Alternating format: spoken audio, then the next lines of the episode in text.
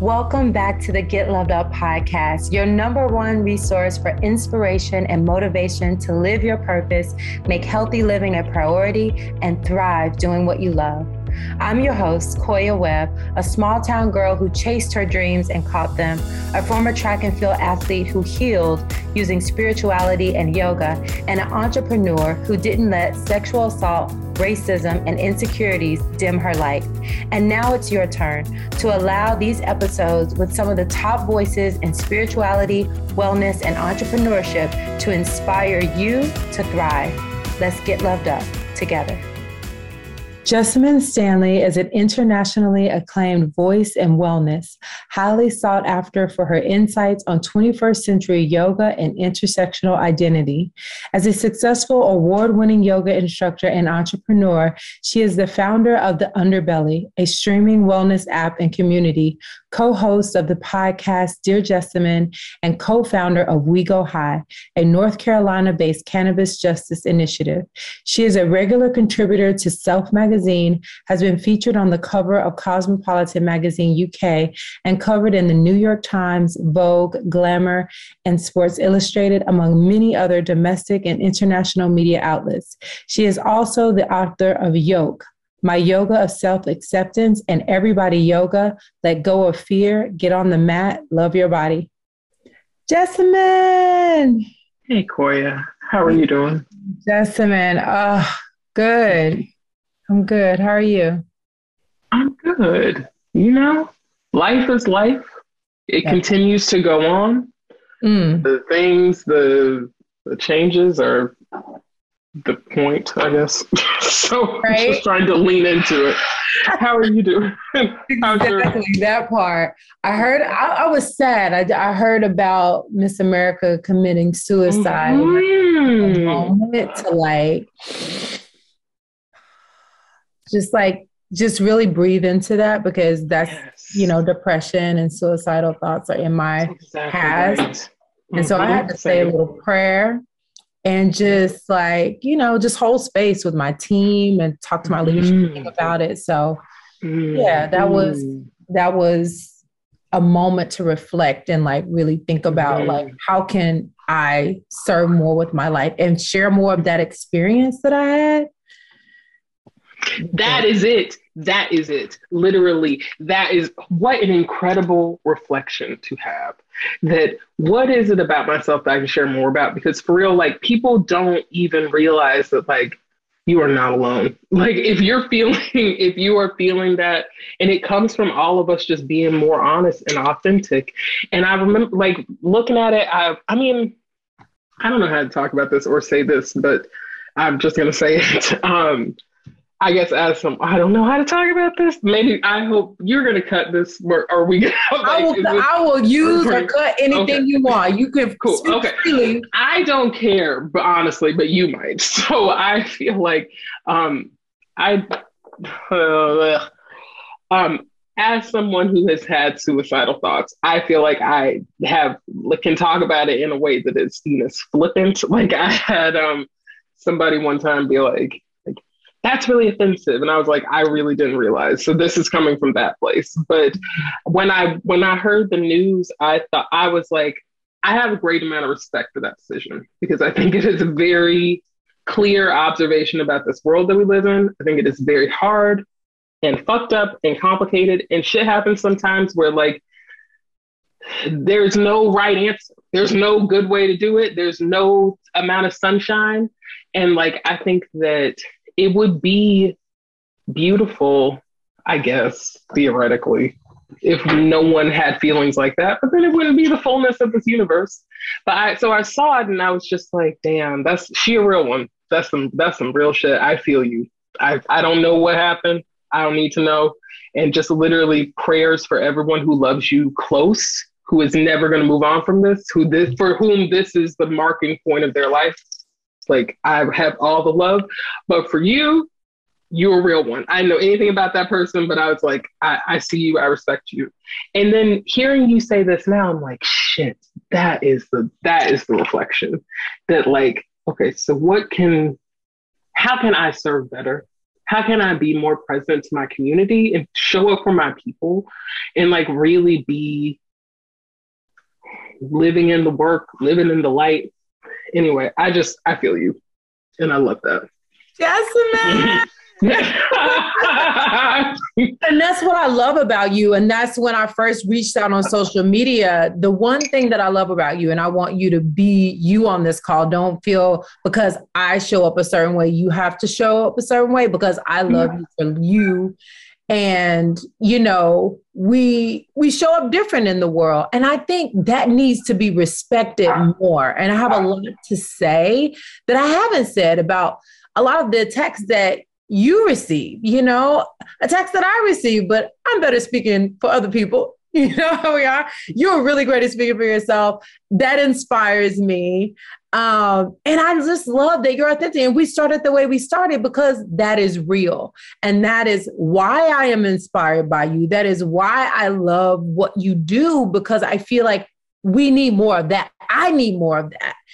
And every day I'm trying to become more of that fearless, authentic, unapologetic um, version of myself that's there, that is reflected through you. So thank you.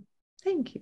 I just have to tell you, you are such a huge part of how I ever even came to be sitting here talking to you, like all of this. Like your openness your brashness, your fearlessness. Like I can think of specific things that I've seen you do. And like you're everywhere. So it's not just like one. I remember one the one of the most recent times that I was just like, who is fucking everywhere? It was in you were on the cover of Oxygen magazine and I was I think it was Oxygen.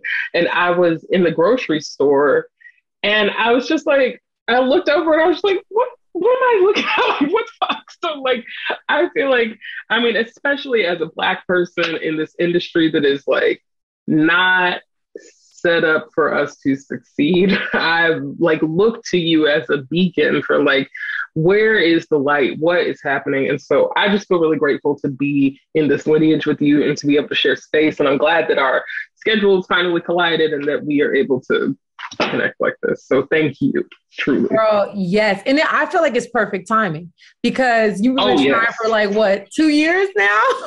no, literally. Oh my goodness.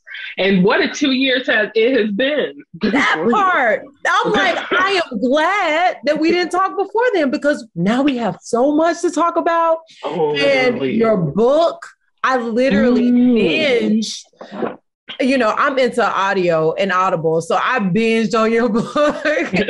and I took so many notes. And it's like, wait, you know you're not gonna get through all the notes on the conversation. I was like, but you better at least look at them because there were so many points that you made that I really want to dive into, especially having a yoga school, especially mm. with some topics that I I talk about during my yoga school, but I honestly do not talk about publicly that I really would uh, like for us to dive into. Please. And I think number one is just your concept on what yoga is, which I fully mm. align with and love. So, can you share with people like being someone who is an advocate of not just the the postures of yoga at, and the outward facing, but can you really just dive in deep on on on what yoga is to you? Totally. I mean, I feel like yoga is everything, honestly. I think that all things in this life are some version of ultimately what yoga is defined as like uh, joining together, union. And so um, I would I would go into more detail, but honestly, I don't quite remember all the all the Sanskrit uh, breakdown, but that word yoga, it literally just means to bring together. It doesn't mean postures. It doesn't even mean breath work or meditation.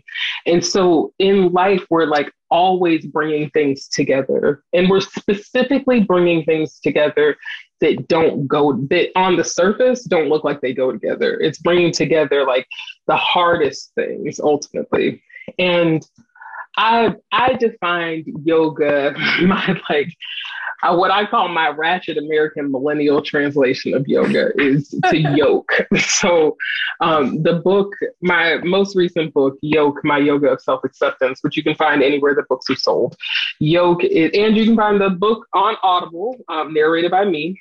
Uh, yoke is about the parts, yoking together the parts of myself that on the surface in my life have not made sense. And so it's been about like trying to come to terms with my the intersection of spirituality and and commerce and capitalism and like what it means to um, be making money off of a spiritual practice that is not about money.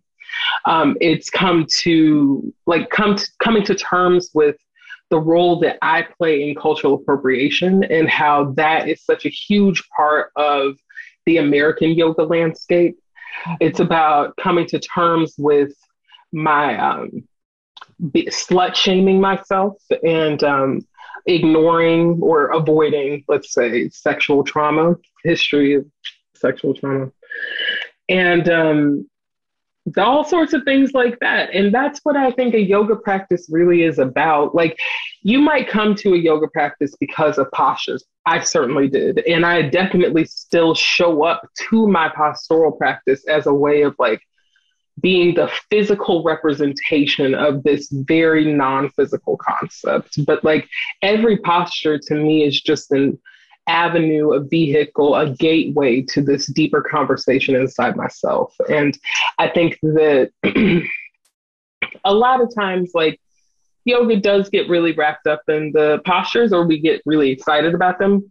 But, you know, I think that I, guess I'm kind of coming to a place too where I think postures are really great and are really an incredible way of understanding the practice, but you can practice yoga without ever stepping on a yoga mat, without ever practicing a traditional posture. Right. That absolutely. And I feel like, you know, with Ashtanga being where I got my 500 hour, we see it as, and I came to yoga because of healing. Like I had a stress fracture in my back from running track yes. and field, and I'm like, ouch. They said, go try yoga a lot of people hurt themselves in yoga. And I'm like, I healed myself. And even mm-hmm. continually, the reason I continue the postures, the breath, the med, and all of, and the life, to your point, yoga is, I agree, life to me, everything in life. How do you connect with life, the good, the bad, the light, the dark, which you talk about in your book? Um, that is yoga, you yoking the union to mm-hmm. me as well. Mm-hmm. And then when it comes to the actual practice, the practice is healing if you mm-hmm. allow it to be, and it's free. It's free breath, it's free silence. And we don't have to talk about the yoga leggings and the yoga mat. And you know, I love me some yoga leggings and some yoga mats, but you know, you don't have to talk about that. It's free.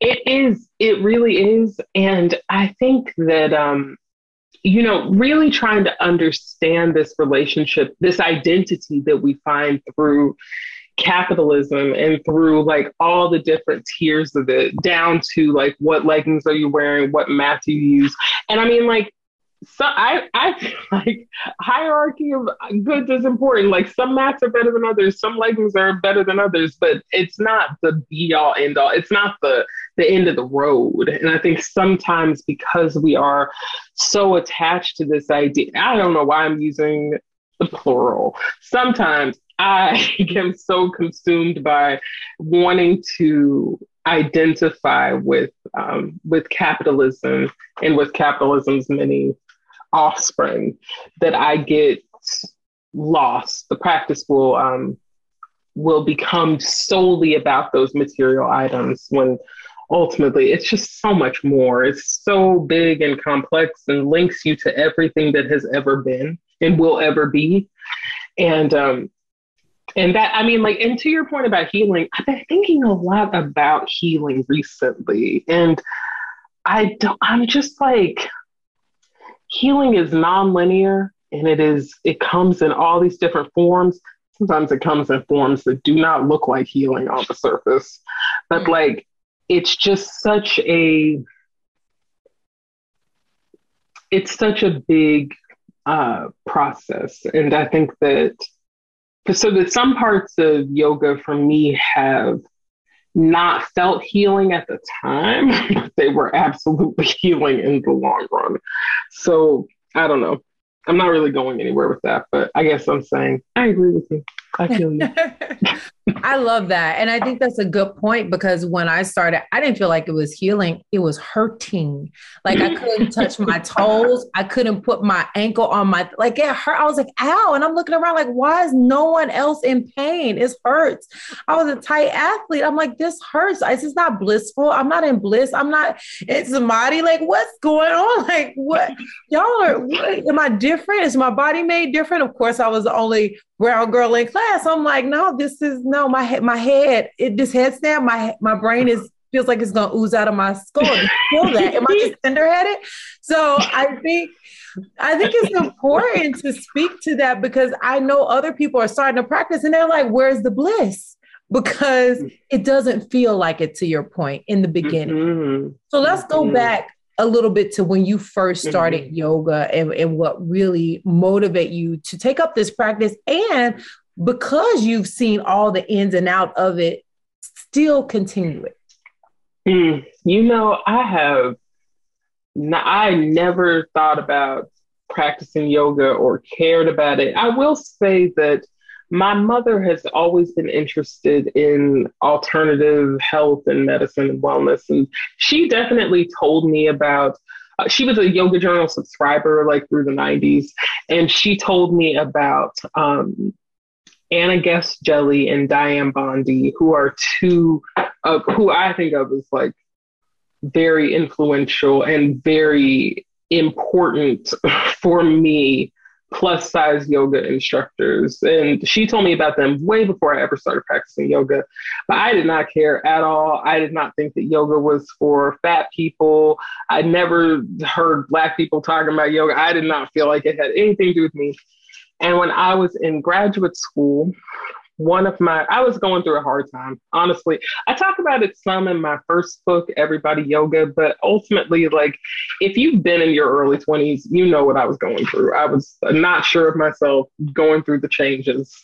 And um, one of my friends was like oh my god you should go to yoga. It'll change your life. And i had gone to a yoga class once when i was in college and just really thought it was i did not like it. So i was like or no my very first yoga class, lest we forget when I was 16, horrible experience. I cannot even tell you, so bad.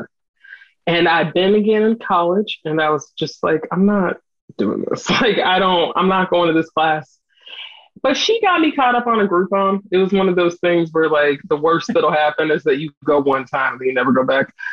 And so I went and it was, I remember it being, because it was the same as that very first yoga class that I went to. It was a Bikram yoga class. So it was very hot, standard 26 postures. I found it to be the worst when I was a kid. But when I went back, like, and every posture seemed impossible to me. Everything, even just to sit before class starts, like just to sit on my shins or to cross my legs, that felt impossible. And so it wasn't that I felt uh, immediately validated or good at the postures to any degree. It was literally that in the moments when I would really doubt myself, I'd be looking in the mirror. Oh, it's a Bikram studio, so mirrors everywhere. I'd be looking in the mirror and I would just be like talking shit about myself. I'd be like, look at your arms, look at your stomach. Like everybody knows you don't know what you're doing. You shouldn't be here. And then I was like, you know, you could just try. You could just try. Maybe you fall down. Maybe you don't know what you're doing. Maybe everybody's going to see. Maybe you get embarrassed. You could still just try. And that concept of just try was like transformational for me. It was so, I was literally like, I, it woke up my whole life, literally. And I still, you know, even after I started practicing, and I would I was doing the Bikram practice regularly, and I had a um, I had a work study at the studio that I was going to, so I was able to go to classes regularly. But that's the only reason why, because I really could not afford to practice in studios. But I didn't really get into my practice until later, uh, like a year or so after I started. Um, I had decided to leave graduate school and I moved to Durham, where I uh, lived for the last 10 years. And when I moved to Durham, I didn't have any money or a job, or I didn't really have a place to live even. And during that time, a bunch of stuff happened. Um, the thing that I always think of was that my aunt passed away really unexpectedly, which what's expected about death. But um, I was very distraught in the way that you are whenever things like that happen. And I found myself really spinning. And I was like, what was I doing before that was making me feel good? I stopped practicing when I moved to Durham because I couldn't afford to practice in studios. But I was like, what was making me feel good before? Yoga? Okay, I'm just to find a way to start doing this again.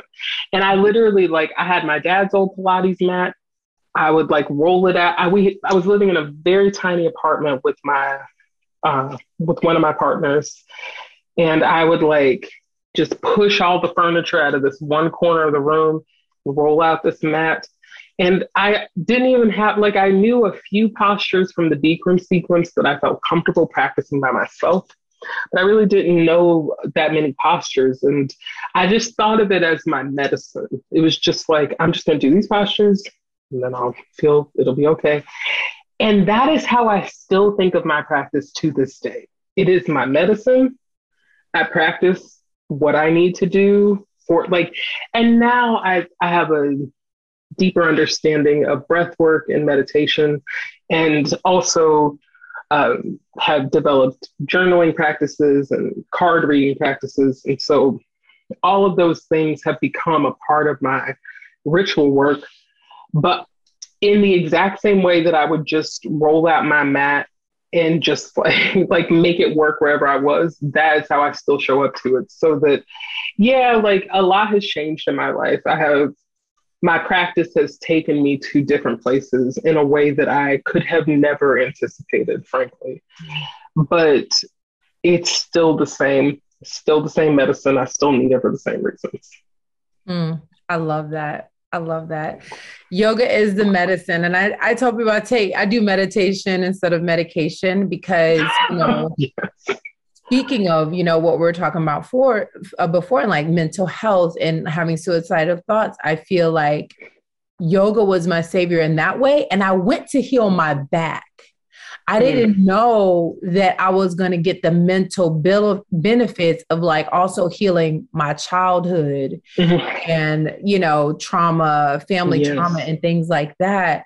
And I know you said in you in assault, mm-hmm. you know, I mean, that's mm-hmm. a lot that we just harbor inside as women that unless someone talks to us about it, it's it's still in there and we're getting yes. triggered by things and we don't know. So I would love to you to talk about through your trauma that you've been through, how mm-hmm. you've seen yoga or and also therapy. I think that's important mm-hmm. to talk about as well because I think we're both proponents of therapy, how that's helped you deal with some of that trauma.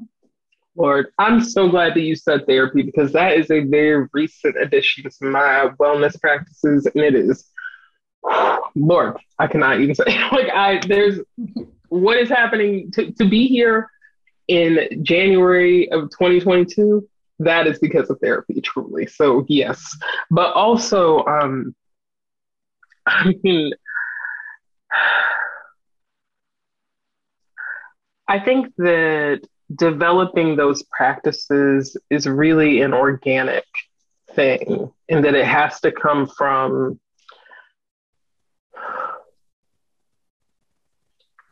just like noticing what is how how the what makes things run and what things don't make things run. And like i um every practice that i've started doing has only come from recognizing that if i don't do it what will happen. And they have allowed me to be more sensitive with myself and more compassionate with myself. And that allows for space to actually even sort of broach the some of the things that have happened in my life that are not so great on the surface anyway. Um, I talked some in Yoke about um, a couple of specific experiences that I had where I was sexually assaulted. And the thing about both of those, the both the things that I talk about in Yoke is that I never talked about them like before, like in the process of writing the book was very therapeutic for me because it allowed me to actually like engage with it in a more tactical way. and I think that part of what the practice really offers is a judgment free zone. Mm-hmm. So there's no need for self criticism. There's no, and because there's no need for self criticism, there's no need for criticism of anyone else. So that I can look at the people who assaulted me and see them as human beings, see that they are just like me, that that things happen to them that are a huge part of what happened between the, the two of us. And being able to bring it down to like that person to person connection and also without judging myself so harshly that has been instrumental in just being able to again with like i think healing is nonlinear and like i don't even i'm like what are the parameters of healing? I feel like i merely brushed the surface of really like getting into um my experiences but i think that being able to look at them head on being able to like stare gaze upon them without critique of myself and the other person feels really um, feels really important to me and feels like a gift that was offered through has been that's been offered through these practices. And i do think that having someone to talk to frankly who is paid to do so who is like they are being compensated for their time they know they they are able to receive with compassion and they can um, offer tools for moving forward. That practice of being able to communicate with a therapist has been instrumental. Not so I was saying that like I am a recent therapy convert and like in the scaling of my businesses and in like being able to see myself as separate from the self that I share with the world, being able to see that the, all of the different sides of, or at least a few different sides of the diamond, see a few different pieces of the kaleidoscope. That has been really, really helpful for me. But it's all a journey and it's a constantly changing landscape. So, you know, ask me again tomorrow, I'll do something different. you know? One thing that I love that you say about your experiences is like the number one thing is acceptance you know, and I think that sometimes we try to go into denial or like you said, judgment. Why did this happen to me? And did, did I'm not gonna pretend it's not didn't happen, so I'm not gonna tell anybody, which is what I did for many years. So mm-hmm. can you talk a little bit about of acceptance? Um, because not only for a really tough and traumatic experience, but that's your thing about everything in life is just is an experience. Um, can you kind of expound on that a little bit more? Your ideas of experiences Absolutely. and acceptance. Absolutely, I think that acceptance. Well, even acceptance, I think, has like a very positive tone to it. Like acceptance sounds like yeah, and then I accepted it and everything was great. You know, But in my experience, acceptance is like it's just looking at everything that's there. It's like, look at all of it. Don't ignore any single piece of it, even the tiniest bit, the bit of fluff, the, the grain of dust. Give bear witness to that and like make your whole experience be bearing witness, not judging, not critiquing, not fixing, not trying to think of an answer, not sorting, no sorting, just big, very Marie Kondo, like it's actually literally that exact same concept of like, if you make a big mess, if you big, make a big pile of stuff, then you can get rid of everything because you actually looked at everything that was there. So in the in the vein of Marie Kondo, I feel like for me acceptance is look at all of it, let it be there. And it's not even I don't I think it's like making space for it. And then over time you notice that like it's easier, I guess, to let things go or just to stop carrying it. But I don't I don't think for me the embracing or the um the acceptance is always about uh like letting things go. Sometimes it's about just it's still there and you still and sometimes it still needs to be there. But I was I said embracing because this morning I was taking a class where the teacher, Jason Crandell, he said that um that embracing is like the step beyond acceptance because he said that acceptance is a little pejorative if you really think about it. And I had never thought about that before. I was like, embracing, because if you embrace, you're holding it close. Even the things that are that smell bad, like even the things that you don't care for, you hold them close. They are a part of who you are. Embrace it. And so that feels like I'm like mulling that over conceptually. So who knows? But acceptance, yes that's, Thank that's you. yeah, I when I was going through my healing, acknowledgement helped me a lot. Just acknowledging, okay, that happened. Because again, my thing was denial. So acknowledging it happened is like the first step for me. Acknowledging what's going on in the world, not spiritually bypassing, and like you said, healing is linear. So it's like it's always happening. But the more that we can acknowledge and not like turn a blind eye to what is happening, even if we don't accept it, we don't have to like it, we don't have to embrace it. We just need to acknowledge like this is happening. And actually, I don't like it. And I ain't going to embrace it. I'm to let it go. That's exactly right. You know, and it's like, you know, uh, so much of this world is beautiful, like very, very beautiful. But beautiful things are also ugly at the same time. And if you don't accept the ugliness of it, you can't experience any of the beauty of it. And so I feel like it's a part of that is like, there's to be parts of it that don't look good. They're not, it's not a good thing. It's not about being good. Not everything is about being good. Sometimes things are about being bad. And letting all of that be there means you can really you can really smell the roses. You can really experience the fullness of this life because you're not just trying to make it one thing or it's not monochromatic. Right. And that's what I love. You touch on that a lot in your book, the light, the dark, the rosy and the not so rosy and like it's all a part of it. And I think if we're not trying to eliminate the dark and eliminate the fear and eliminate, but we're actually leaning into it, which is what you talk about in your, we're yoking with it mm-hmm. as part of the experience, then there's less resistance. Then we can talk ourselves off of feeling like we're less than when we have this really ter- these terrible experience, which is what I've had to do to talk myself out of those very dark, self defeating times. So, can you share like some of the things that you do um, in addition to the yoga to help? Get you in a state of mind like I am here and I'm impacting a lot of lives by being mm-hmm. here, which that's just amazing.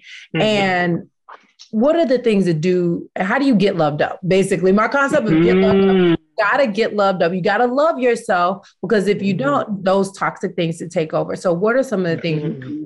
to get loved mm. up First of all, I really need to know your big three, your sun sign, your big, really your big three, and I'm so I'm just very curious. So maybe we come back to that. Okay. But I um the things that I do to get loved up. I mean, a huge okay. Lots, a lot of things, a lot of things. they have to happen all the time. The big ones that I always say are water, weed, yoga, sex, like not necessarily in that order, but sometimes directly in that order. And those things in conjunction really help me to be able to, and I say sex, but I really mean like, it's not just a it's not just about your physical body, like just being in a state of deep erotic energy and being comfortable with the divine erotic and the fact that it's ultimately just this concept of change. All of that together is a huge part of how I take care of myself. Sleep above everything else all the time. Um, not spending time with people that I don't want to spend time with. And like that is kind of a hard one. And I think that it is something that I don't know. I I'm sure there's people that don't like it, but ultimately, I guess there would have to be. But um, no, they're probably not. They're they're good. Um, I just feel like it's amazing the amount of energy that is drained by doing things in general that you don't want to do. And there's so much in life that we don't want to do. But if you can control the people that are around you, like it makes a huge difference in energetic tone and um, also trying to be intentional about use of devices, which is hard because I personally love devices and I love social media and I love media in general, but it's very energy draining and it just takes everything away. And like finding opportunities for joyful movement and also just being outside and really connecting to like the earth because the earth is I feel like if you can remember that we all just are soil that walks around, we're just imprints of the stars, the more that you can remember that, the easier it is to let shit go. Cause like it just none of the stuff that we do inside boxes really matters all that much in the long run. And but another piece of uh, spending time, not spending time with people I don't like is spending time with people that I love and people that really invigorate me and trying to tell them that I love them as much as possible. And um, and staying in a space of everything is love, even the things that are awful, and that those things are the most important ultimately. Um, yeah, that's how I that's how I get loved up. I love that. Thank you. Thank you. Thank you. You also, I kind of want to touch back on like the cultural appropriation part because that's a big mm-hmm. conversation right now as you know in the yoga world and i really loved how in the book you really addressed it head on and and i love how you gave the example of like when you're in this class watching i literally had a full-on media visual of you in the class people sleeping, drooling. I mean, I mean, I'm suggesting the audio book because like I just love your voice, the way you express things. And I literally had a full-on video of you sitting in this class, like, like, is anyone and I've had that same, yes. So can you talk a little bit about like that experience? And I think people need to hear it Mm-hmm. from that new space. And I think you did a very great job of just giving people the visual of like how you came into it and how a lot of people newly are coming into yoga, which is great. Mm-hmm. But knowing that there are levels to this and it's very nuanced. And I think you did a good job. So I'm gonna let you explain it. Well, it's okay. So I feel like, um, man, oh man, oh man, oh man. So this class that you're talking about was during my during my 200 hour YTT, and we were watching a video. Yeah, I don't want to go into too much detail. You can read it. Right, and you don't have to say names. We, but. yeah, totally. But we were we were watching a video that really made me consider the ways that we um, that we culturally appropriate yoga, and um, and specifically the ways that white and white supremacy and British imperialism have directly impacted the way that yoga is processed in the United States specifically. And I said this during the class, how I had conflicting, I didn't use these words and I was, it was under the umbrella of what we were actually talking about. But um my teacher's response to what I said was basically like that she had never thought about that before. And we never talked, no one else in the class had an issue with what I was talking about. And, and I was just like, okay, that is very clarifying. More than anything, that is very clarifying. Because not that because I think sometimes, especially when we talk about like YTTs, everybody wants to find like the perfect environment where you're not going to have to deal with like, especially if you're black, I feel like you're looking for an environment where white people are not going to be annoying. I don't know how else to say it. There are other ways to say it, but like that's the way that I'm going to say it. like spaces where it is safe for us to talk and be ourselves and do our thing. Everybody doing their thing. And if you are in a space that is predominantly white and you are not white, that is unlikely to happen. And even if you are white, if you want to talk about something that white supremacy does not support, white supremacy is very supportive of cultural appropriation. It's a part of how the whole system works. So, like, if you're in an environment where people are not willing to have that conversation, it can feel very alienating. Literally, I would imagine, regardless of what you look like.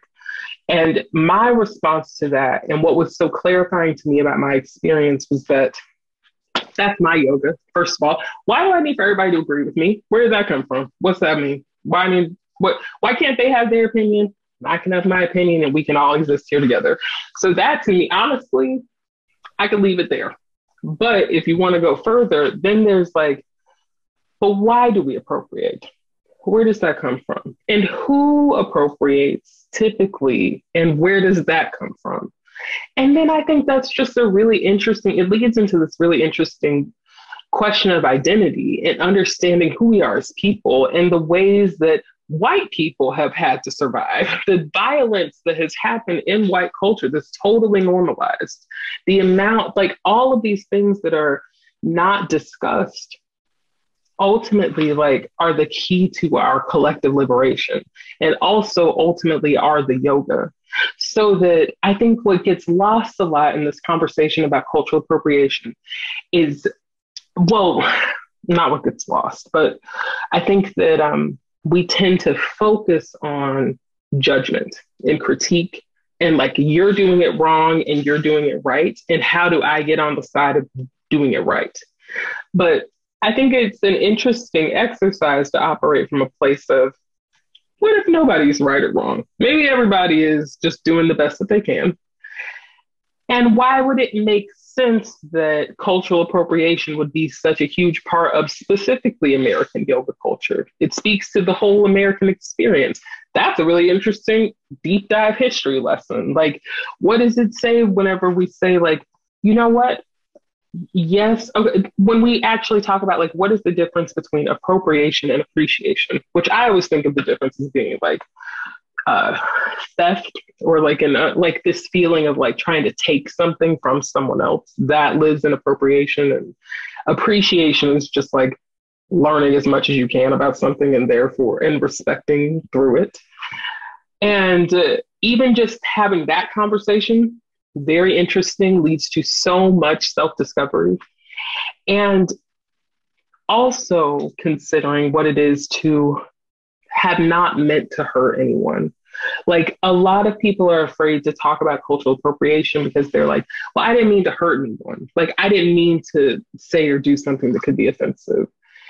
And uh, this I hear a lot with people who um, are very uh, attached to using Sanskrit in their classes, or perhaps they spend a lot of time in South Asia learning uh, learning about yoga and who want to carry that heritage forward, and they see it as a part of their identity as a practitioner, and how they show reverence for the practice is to be like authentically using these um, aspects of South Asian culture, but there is a difference between South Asian culture and the yoga of everybody's individual yoga. Because ultimately, yoga is just going to lead you back to the culture of yourself. It's not going to lead you to somebody else's culture.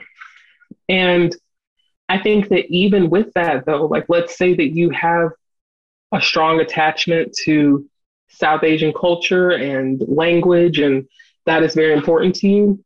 There is still a conversation with someone who finds that deeply offensive. Many people find that to be extremely offensive and disrespectful of their cultural heritage and identity. Excuse me. There's a way for people who are showing up on the different sides of that coin to bear witness to one another and to just say it's not about being right or wrong, but how can I show up? How can I see you as a human being fully and accept you? And the only way to actually do that is by accepting yourself. And so I think ultimately that's what's so cool about cultural appropriation is an issue not just in the yoga world, it's in so many different parts. Anything that anything that's been touched by white supremacy has that somewhere. And I feel like it's not about right or wrong, it's about receiving each other. And so ultimately, cultural appropriation is our collective yoga. It's some it's a place that we it's a mat that we can all show up on. I love that you know what i love about it is just that appreciation part and i think especially as a woman um, we don't often get the appreciation especially as a black woman woman of color we don't get that appreciation and, and acknowledgement it's like you know it's just that small it's like people take and you look at everybody else that's upper on that scale and it's like you're getting acknowledgement appreciation awards but then you look at people who are oppressed and there's very little acknowledgement and then you have one month you want to acknowledge a couple people and that's not that's not okay it's not okay Lord. at all so Lord. Lord. yeah yeah, I think it needs to be an ongoing appreciation, mm-hmm. as you mm-hmm. said, of, of not only the people in the past, but also people who are presently making mm-hmm. moves. And not when they get married or have a kid or show up on a cover of a magazine. Can you appreciate Literally. me when I take a bubble bath. you know, literally, literally, can you respect my divinity when I'm taking a shit, not just when that I part. have done something that you deem to be important, whatever that is. Mm-hmm. Yes. Mm-hmm. And I love, yeah. And that's like I said, what I love about you is that you really show this is my life. Um, mm-hmm. This is who I am. This is what I like. Love me as I am. And that's what I love about you. And one thing that I wanted to comment on, and I didn't. So I'm like, I'm going to do it on the podcast is the whole drama about the cover and oh. you being the face, a face mm-hmm. of fitness. And I had something to say that I didn't hear enough of with that. So I'm going to say it now just to honor you. One, you just the way you mentally, spiritually show up in the world is healthy because it's allowing people to see all of you and who you mm-hmm. are. And the fact that anyone feels they have to hide, alter, edit, which myself included, mm-hmm. that ain't healthy. And now let's talk about the other side of people that are deemed healthy that I know have eating disorders and go literally on steroids. Okay, so you're gonna call that healthy, but you see this woman living her best healthy life, and because she's not the weight that you want her to be, she's so it was such it was so interesting that people are not seeing the realness of what they're even saying is healthy because if you're going to look at someone's whole lifestyle before you put them on the cover and say who's healthy, who's living a healthy lifestyle, I think there will be some more conversation, but people are not looking at that. They're just looking on the outside. Oh, you don't look like me, or you don't look like what we're used to, so you're not healthy. How about mm-hmm. you ask yourself, is what you're used to looking at healthy? Do you ever have that that's question? a great that's question. What that's what Thank I Thank you for saying it. Thank you for saying it. And I think that, you know, ultimately the definition of healthy has never involved the uh, the metaphysical body. It has always been about physicality and what you present to the world. And I, the main, my main issue with that is not even like I'm not going to argue with anybody about BMI or fat. I don't. Uh, mainly, I'm not going to argue because I don't really care that much. But I do feel like science is science, and I'm not going. I'm not going to argue with people about this. But I think that because we don't talk about mental health, we don't even actually know how to help people be physically healthy. So, like, if you're not willing to have a conversation about the reasons why people are like unhealthy, mm-hmm. then how are we going to become healthy? And that comes in so many different forms. It's not even just about, it's not about how much you weigh specifically. We all incur so much trauma that we don't acknowledge and that shows up in our lives in different ways. And because that's not attached to our overall health, it's just an incomplete picture with incomplete um, medical research. And so I hope that this expanded conversation about what it means to be healthy and what it means to be fit and well, that it actually does lead to us collectively being more well, but to us being healthier because we have so much potential as a society, but as long as food deserts continue to exist, as long as there is uh, economic inequity to the extent that there is in our world, then we're always going to have problems like this. And it's really, it's really a shame because we have so much potential as a as a species.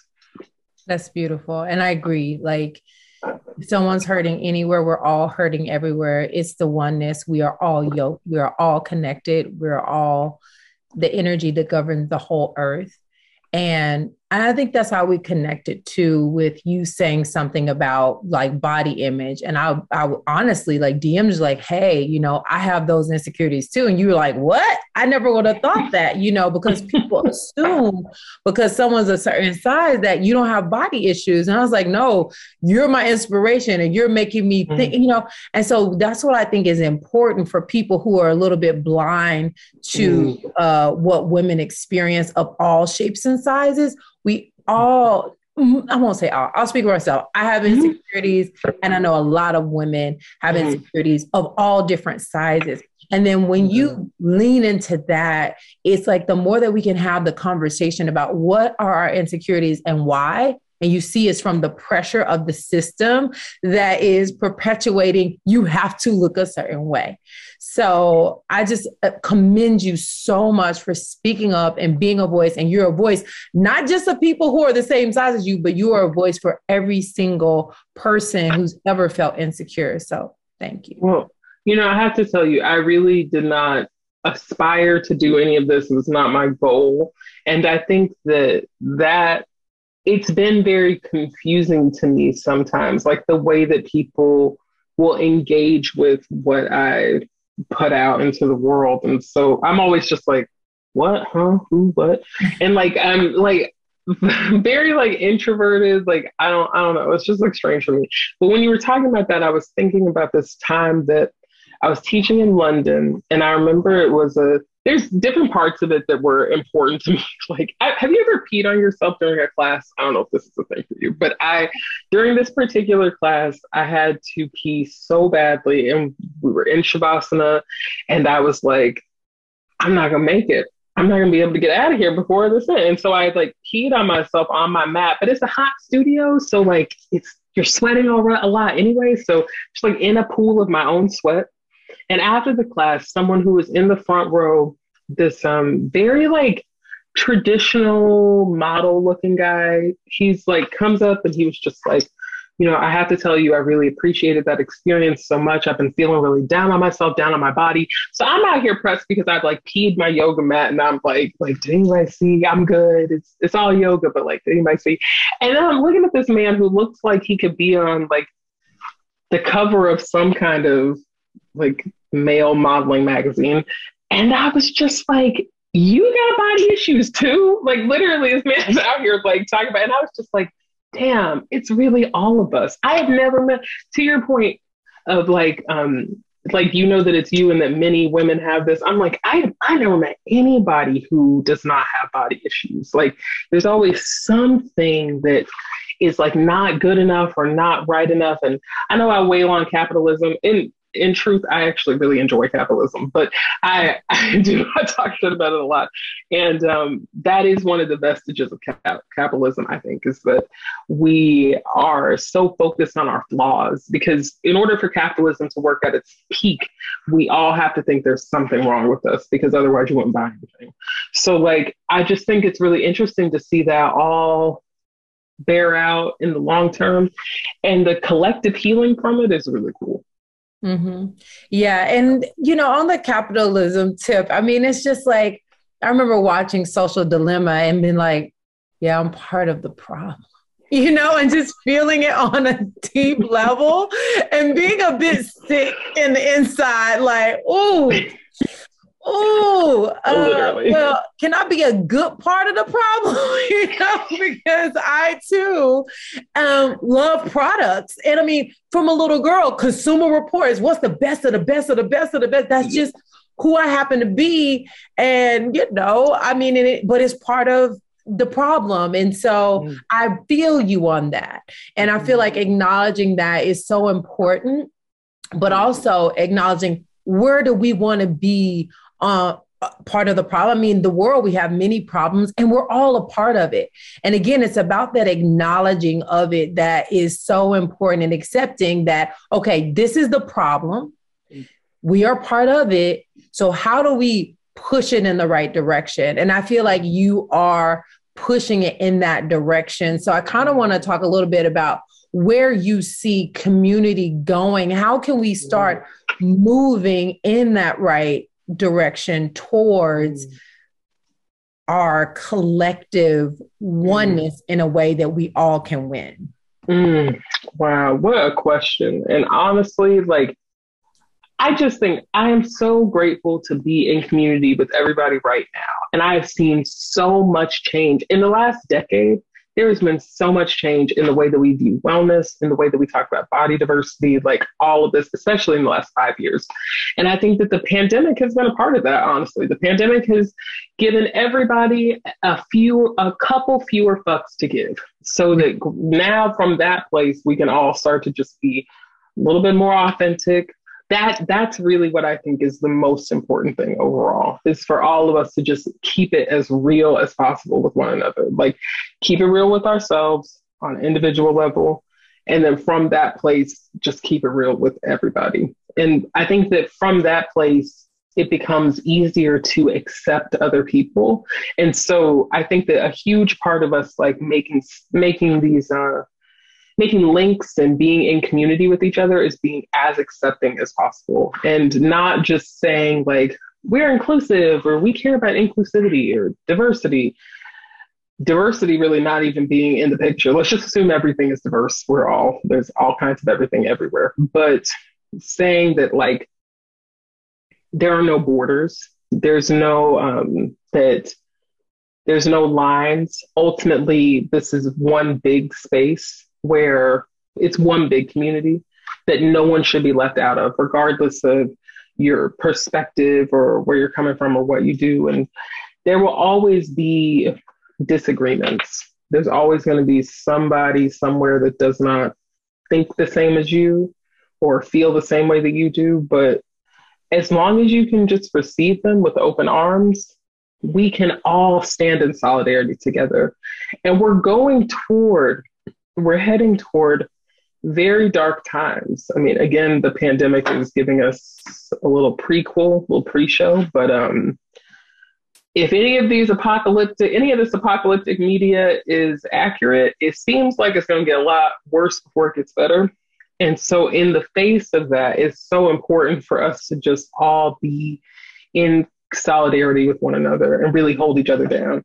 Because, like, climate change is not about any one group of people. Like that's all of us. So like if we can all get on the same page about just taking care, being in community together, accepting everybody, accepting ourselves, being honest and real, that's how we can make these big lasting change with things like climate change or um, I always think of ending systemic racism as being a very lofty goal and aspiration because it does require so much of each of us. But that's how that can happen is that we can, if we are honest with ourselves, if we make spaces that are accepting, truly accepting, then that is how we can heal systemic racism. So I don't know. I'm, I don't want to be Pollyanna, but there's a lot of optimism if we can all come together. Yes. I agree. I mean, that's what yoke is all about. So, um, I guess with that, I want to end with like just kind of some you know, Jessamyn's favorite things uh, right now. So when it comes to like, you know, diving into your favorite things, I guess the first thing people love to hear is like, what is your favorite song or style of music? Mm. Oh my goodness. Um, I love all kinds of music all the time. And the song that I played nonstop is "And We Go Gently" by um, by Hiatus Kaiyote. I love Hiatus Kaiyote so much, but a lot of a lot of music. Love all music. Mm. Nice. And what was the best book you've read in the last two years? Oh, this one. Um, I started it at the end of last year. It's In Search of Our Mother's Gardens by Alice Walker. I'm mm. completely enamored of it. Mm, all right, putting that on my list because oh, the picture looked like my mom. I was like, no, oh, literally picture of her. Uh, love it. Okay, um, what is your favorite tea? Oh my goodness. Okay, so I'm literally drinking tea at this exact moment, and I have uh, historically been going. Well, not well. I've been going through like a black tea thing, specifically um, like English breakfast tea, but really just like cream, honey, traditional like morning English tea. But since moving to California, which I just recently um, relocated to Northern California, I've been going through this herbal tea thing, which I've never really been into herbal tea. And I am currently drinking ginger tea steeped with lemon and honey, and it's just amazing. So Yes, I love that. I'm obsessed with herbal tea. I can't take any caffeine. So that's okay. So green tea, I'm also enjoying more now. Black tea, I have whatever we Yeah. Oh, it's okay. This is all okay.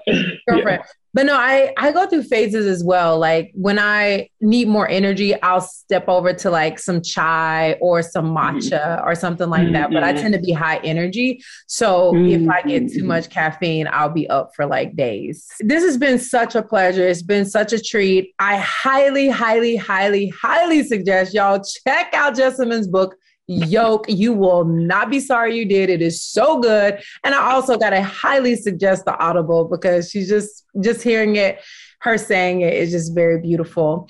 And can you just let us know where we can find you and where we can find your book? Thank you. You can find me and everything that I do at jessamynstanley.com. And you can find me on social media at my name is Jessamyn. And you can find, you can practice yoga with me at my studio, The Underbelly. You can try a two week free trial at theunderbelly.com and find us on social at The Underbelly Yoga. That's so awesome. And one last message you want to leave with the people who are oh listening to this podcast. You are necessary. Everything that you do in this life is important. All the parts, all the shit stains on your life are necessary. You are needed exactly as you are right now. Thank you for being you. Mm. Ashe, Ashe, Ashe. Thank you so much, Jessamyn. This was Thank so you. amazing to have you.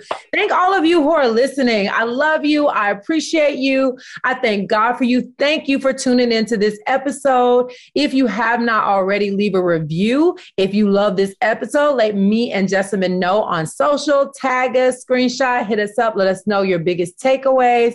And until next time, love yourself, love others, and love the world. One day at a time, one breath at a time. Peace and love.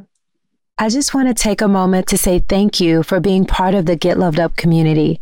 I like to share topics and people making a positive impact in the world, and your feedback means the world to me. If you haven't already left a review, please leave a five star review and let me know what you want to hear more of on the show. I'm here for you, and together we're making the world a better place, one day at a time, one show at a time. Thank you for listening.